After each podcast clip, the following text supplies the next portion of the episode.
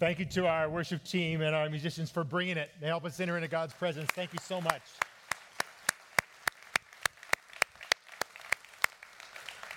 We're in this series called Thrive, and it's about our values. And we call it Thrive because that's when not only the church thrives, when we look like Jesus, when we're fulfilling all that He is, uh, but it's also when individual lives thrive. We don't thrive independently, individually in our lives, unless we're part of something a whole lot bigger. And so you'll note the five values, they're in that thumbprint, and that thumbprint, everybody has a unique one. And this is what we believe is, in a way, the unique thumbprint of Jesus. It's what Jesus looks like.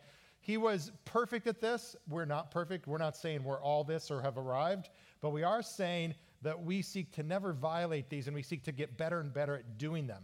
Uh, and the first one we looked at for a couple weeks was missional. It begins with the heart of God, that his love is restless, tells us it goes after people. And this is what Jesus did, bringing relationship with God to us. Uh, the second one we looked at is relevant. And that one is a little different than we sometimes think, but to be relevant, the first important thing is to not tamper with the unchangeable content. We don't water down, dilute, or filter who God is or what He said in, in the scriptures. That's the tamper free, tamper proof content, but we will package it in whatever way, whatever delivery system we can possibly find to get the fullness of that truth to people right where they live. Uh, and this morning we're looking at what it means to be accessible. And just in light of that, I just want to give thanks for how the ministry here is furnished by your giving to make it accessible. And, and to just point out, and this is kind of a miracle that happens, we need each week to do everything we want to do this year.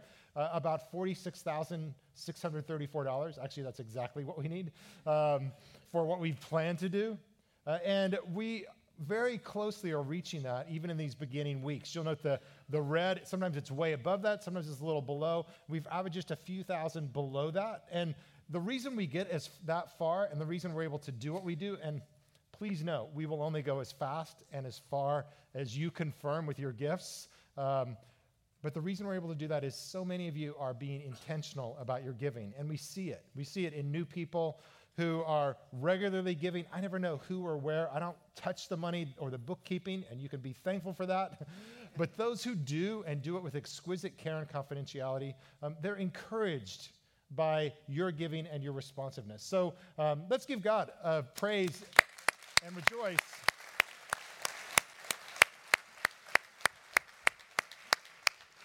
Because a vision that is not resourced is just a dream. But for a vision to become reality, it's got to be resourced. So I'm thankful for that, and we continue to move in faith. Well, we're looking at the resourcing of Jesus' vision in terms of being accessible. And we're looking at a situation and the plight of a man for whom Jesus was radically inaccessible. He was literally paralyzed. And we're going to look at three aspects of because this is kind of the banner passage, I think, in the Bible uh, for what it means for Jesus to be brought to accessibility toward one who otherwise would be completely cut off from him.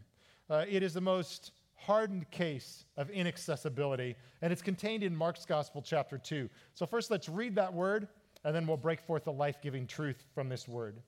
Beginning at verse 1. When he returned to Capernaum, after some days, it was reported that he was at home, and many were gathered together, so that there was no more room, not even at the door. And he was preaching the word to them. And they came, bringing to him a paralytic carried by four men. And when they could not get near him because of the crowd, they removed the roof above him. And when they had made an opening, they let down the bed on which the paralytic lay. And when Jesus saw their faith, he said to the paralytic, Son, your sins are forgiven. Now, some of the scribes were sitting there questioning in their hearts, Why does this man speak like that? He is blaspheming. Who can forgive sins but God alone? And immediately, Jesus, perceiving in his spirit that they thus questioned within themselves, said to them, why do you question these things in your hearts? Which is easier? To say to the paralytic, Your sins are forgiven, or to say, Rise, take up your bed, and walk? But that you may know that the Son of Man has authority on earth to forgive sins, he said to the paralytic, I say to you, Rise, pick up your bed and go home.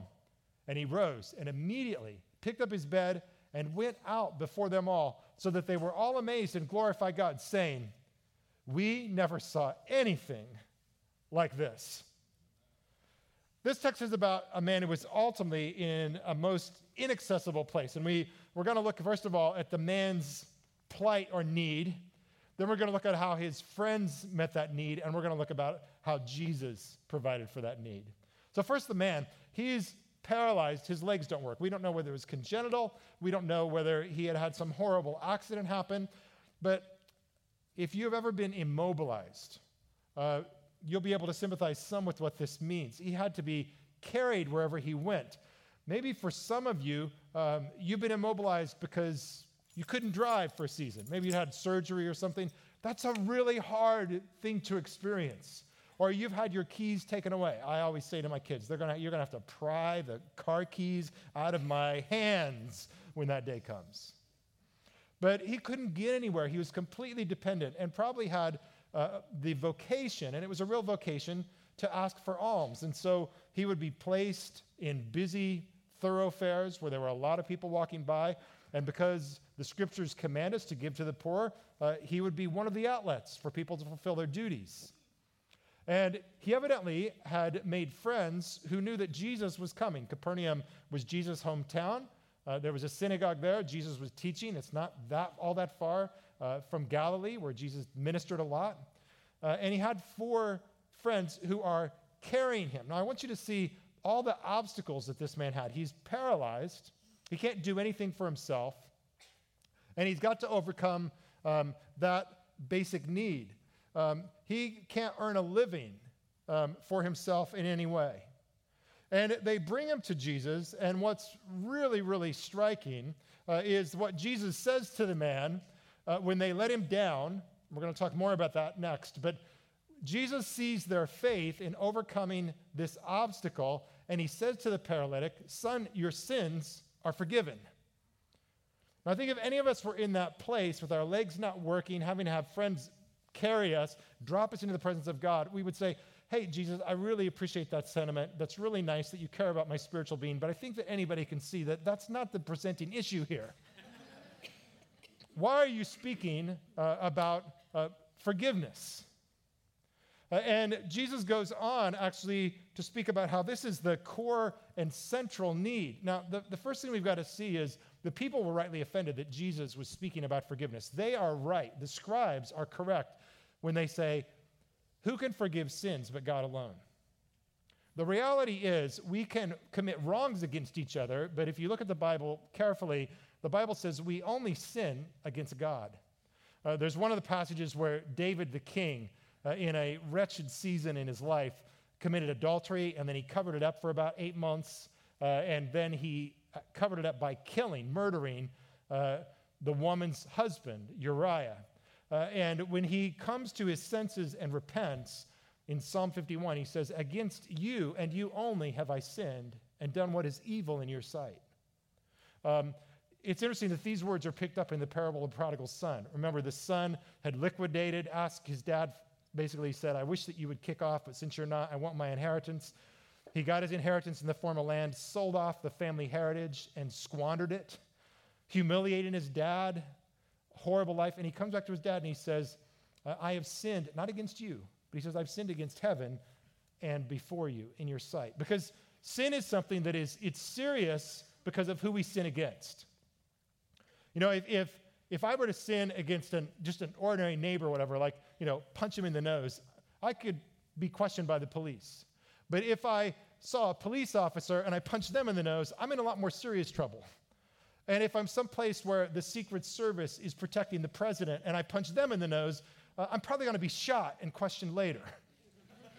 because there's a sense in which the seriousness of the, offense, the offense depends on who that offense is really against.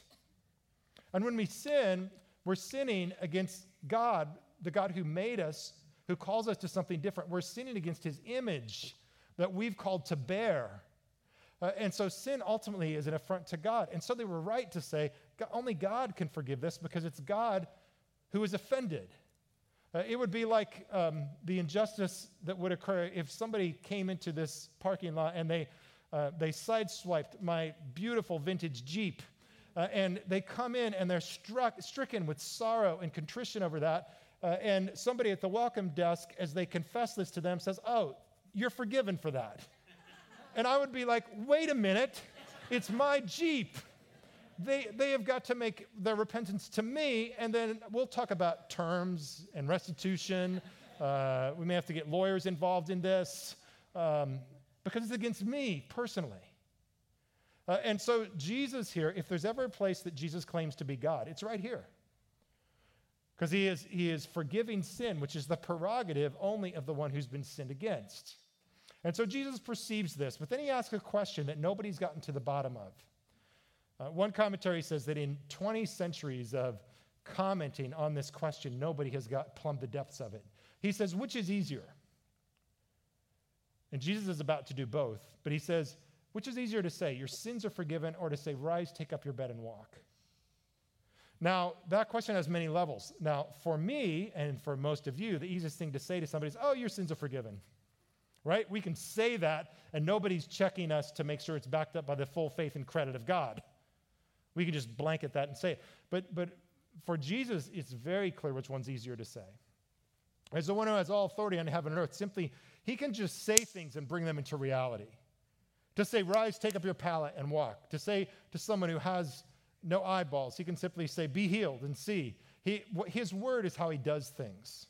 This is the unique character of God. He creates just by his word. He speaks his word, he heals. He speaks his word, he creates things. Every, everything he does, he can simply call into existence by his word, except for forgiveness. And one writer said, and they said it reverently, but they said forgiveness is actually the only problem God ever had to solve.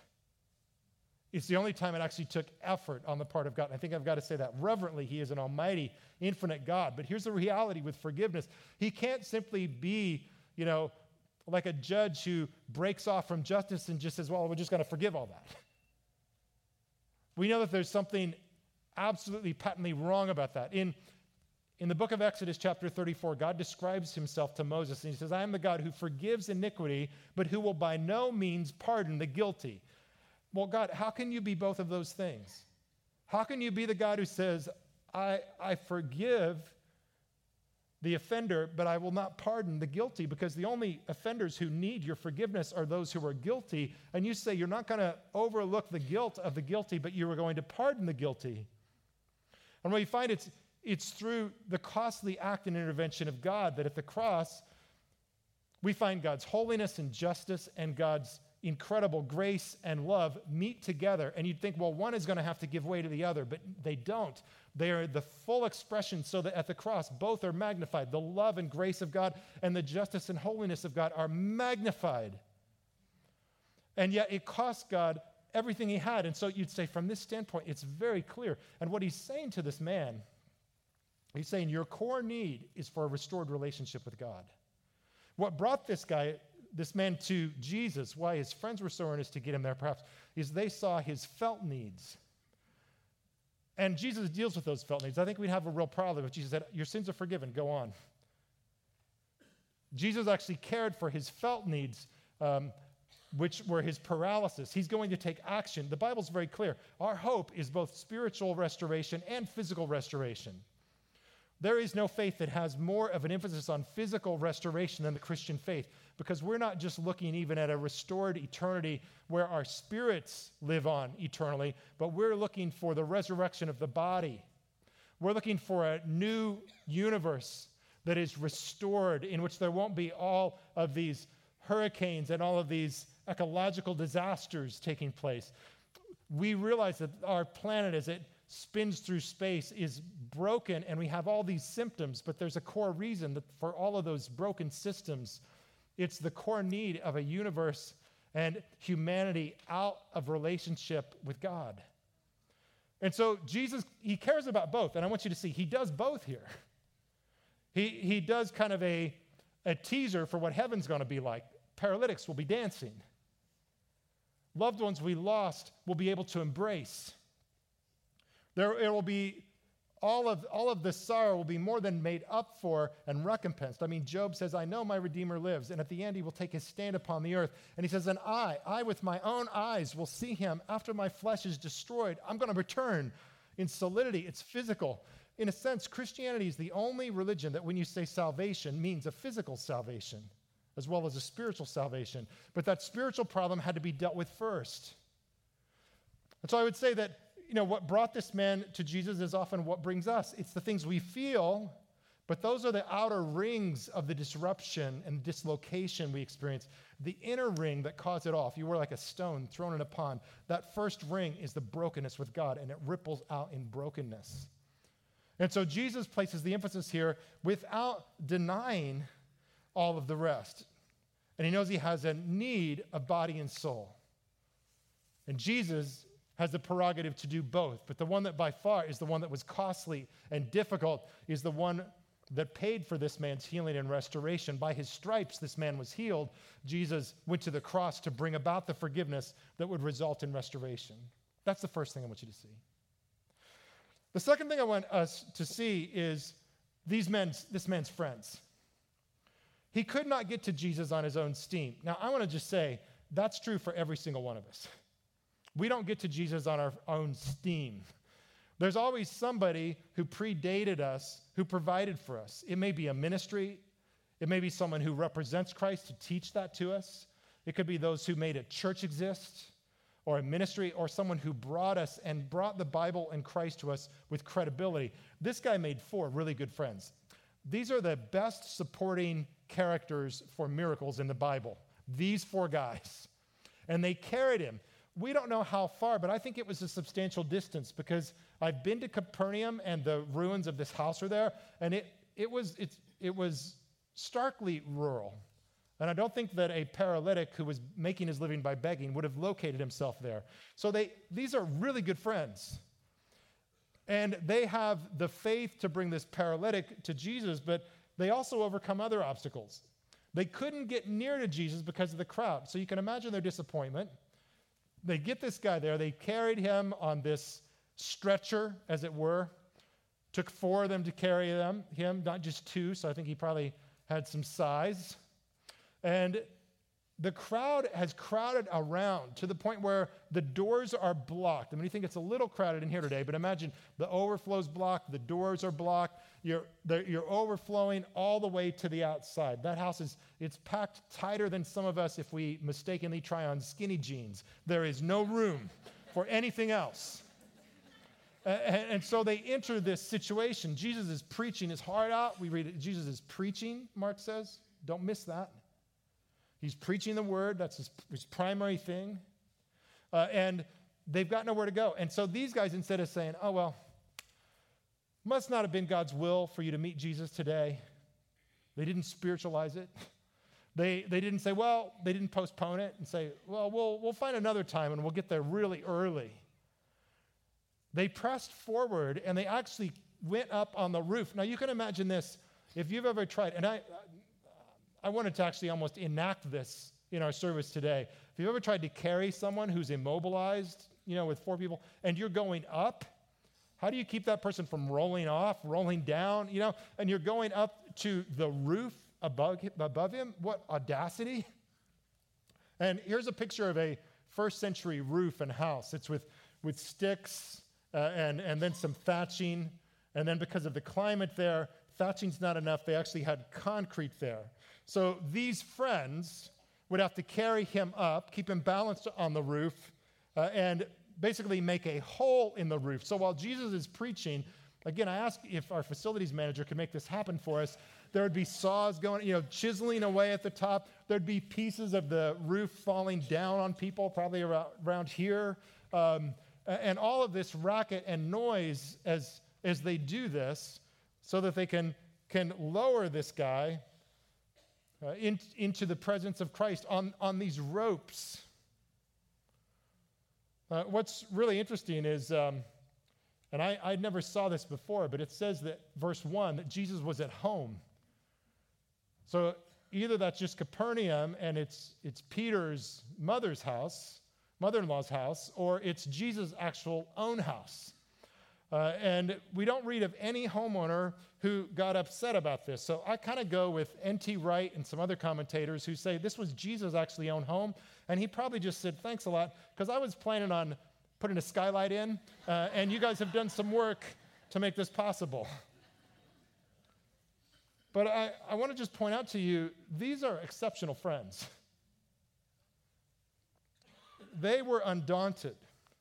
Uh, and when Jesus, it's interesting in verse 5, Jesus saw their faith.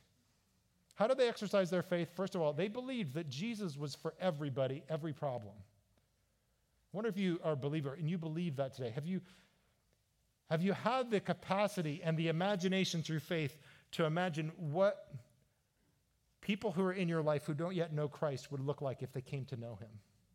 Have you understood this is their core need? Their core need is relationship with God through Jesus Christ. Their faith, but their faith also was undaunted. There were so many points in this that they could have stopped, and they didn't because they would do anything, whatever possibly that they could do on their part of the equation to get this person to Jesus. And you know, I love that a part of this was they, they had to drop him from the ceiling, uh, you know, from on ropes, and then they had to let go because they couldn't be Jesus to him their job was simply to get him to Jesus. Sometimes we have trouble dropping the ropes, you know, and saying, Jesus, this is yours. I'm not the Messiah. I'm not the Holy Spirit, but if I can get them near you, then I've done my job. And this is what they did. And Jesus says they have great faith in both the energy to get him there and also the surrender to release him right in front of Jesus as he was preaching with the room filled, as tight as it could be filled, the doors overflowing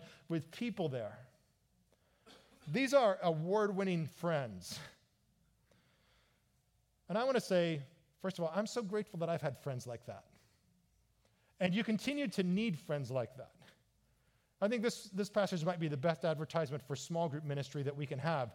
You need at least four friends who are going to carry you to Jesus when you can't get there on your own two feet. Because we all have seasons like that. I, I am so thankful for friends in my life who won't who won't let me, when I'm paralyzed, stay in that place. And they will carry me graciously before the presence of Christ.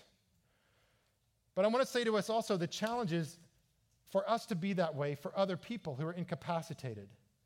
I, I think of people who we need to actively and aggressively befriend. And in all of our lives, there are those people. I mean, I think of people literally who just they can't get anywhere. They can't drive. They maybe they've socially shut down or emotionally shut down. They're not going to enter a new situation without someone guiding them. It's not going to occur to them this most inner pressing need is not the one they feel the most. So they need someone to open the door to that. And what researchers have said is that um, a recent survey asked people who are not Christians, they said, Would you be open to going to a worship service? And most of them said no. Then they changed the question and they said, What if someone who you know and who you know cares about you, has credibility, invited you. And over 82% said yes, if that's the case. Now, no, this is not someone who you've just waved to across the driveway, have no interaction or relationship with, and then you knock on their door and say, hey, will you come with me to Christmas Eve or you'll come with me to service? That, that's not what it's talking about. But it's talking about someone that you actually invest in, have a relationship over time, and said, yeah, if one of those people invited me, I would say yes. And that's one of the reasons why we're building a new building, is because we know that if all of us got firing on all cylinders about this and we're inviting all those people, and 82% of them said yes, we'd be at 12 services, and we can't handle that many services and offer them at times that anybody would want to come to. And so we're planning on expanding, and we're going to expand in such a way that you don't have to chisel through the roof to get your friend here. But none of that works. Accessibility doesn't work without a congregation that's making it happen. And that's not only the only way, the people who are serving in the farm and the nursery and the children's ministry and the cafe and all the things that make this place welcoming, not only during our services, but during the week, they're making accessibility happen in that committed way. It doesn't happen without a whole body doing it. Not only what takes place from the stage, which is a small part, but the 200 or more volunteers we need every week to simply deliver ministry to people. That's part of being intentional. I love that on Saturday night we now have sign language for those who are hearing impaired. With, without offering that, they couldn't comprehend. And I love seeing them participate, even in the singing with their hands. Uh, and I can see their palpable joy. It's a form of kind of taking the roof off so that they can enjoy it. Sometimes a row or even a row and a half of people who are hearing impaired are experiencing the delight of the presence of God because that avenue is open for them. I love the initiatives that are taking place in our children's ministry for people who have special needs kids. And they can't really leave their kids. Their, their kids need exquisite, tender, attentive, skilled care. And we're making all the steps we can, and we want to increase it so that those parents who may feel like, man, I'm maxed out during the week, I can't even imagine another event that's going to max me out. We say, we, we're seeking to cover that so that it can be accessible for you. There are so, so many categories of people. And here's the reality we can't just say to people, well, you ought to know you're welcome. But anybody who really is different than us or who is outside of us, we have to go to great, great lengths to say, you not only are welcome here, but we're expecting you and we're prepared to help carry the burden or the impediment or the barrier and to get that barrier out of the way so that you can experience Christ. I'm going to talk a whole lot more about this next week, talking about stumbling blocks and things we've got to remove. But right now, the church in America is in a unique kind of crisis, and it's a generational crisis. Um, this is on our radar screen, but I just want to say how many of you are under the age of 30? Raise your hand. I love raising my hand with you all. Praise God, we have so many. Wonderful. It's delusional, right? But in America right now, that age group represents about a third. A third of the American population is 30 and under. And that age group, and particularly talking about the 18 to 30 age group, is the least likely to attend church or to have ever attended church. And 35% of that age group are not only neutral about, I don't know about church, but they're actually anti church. We're going to look at what some of those studies are as to why they are that way. But, but 35% say they believe that church does more harm than good for the first time. Just in comparison, in the, 19, the early part of the last century, nearly 100% of the people in this country said that they believed in the virtue of believing in God, Christ, and the church. So this emerging generation is the least exposed to the Bible, Jesus, and the gospel in American history. And most existing churches right now have few members under 30. Some, many churches say, have only a handful or none. They're in the death rattle, they're in the death throes of ministry if that isn't turned around. And while they might be praying about this, their ministry style, approach, and all their investments are aimed at people in their 50s, 60s, or above. In desperation, they might open a quote contemporary worship service and hang a sign out.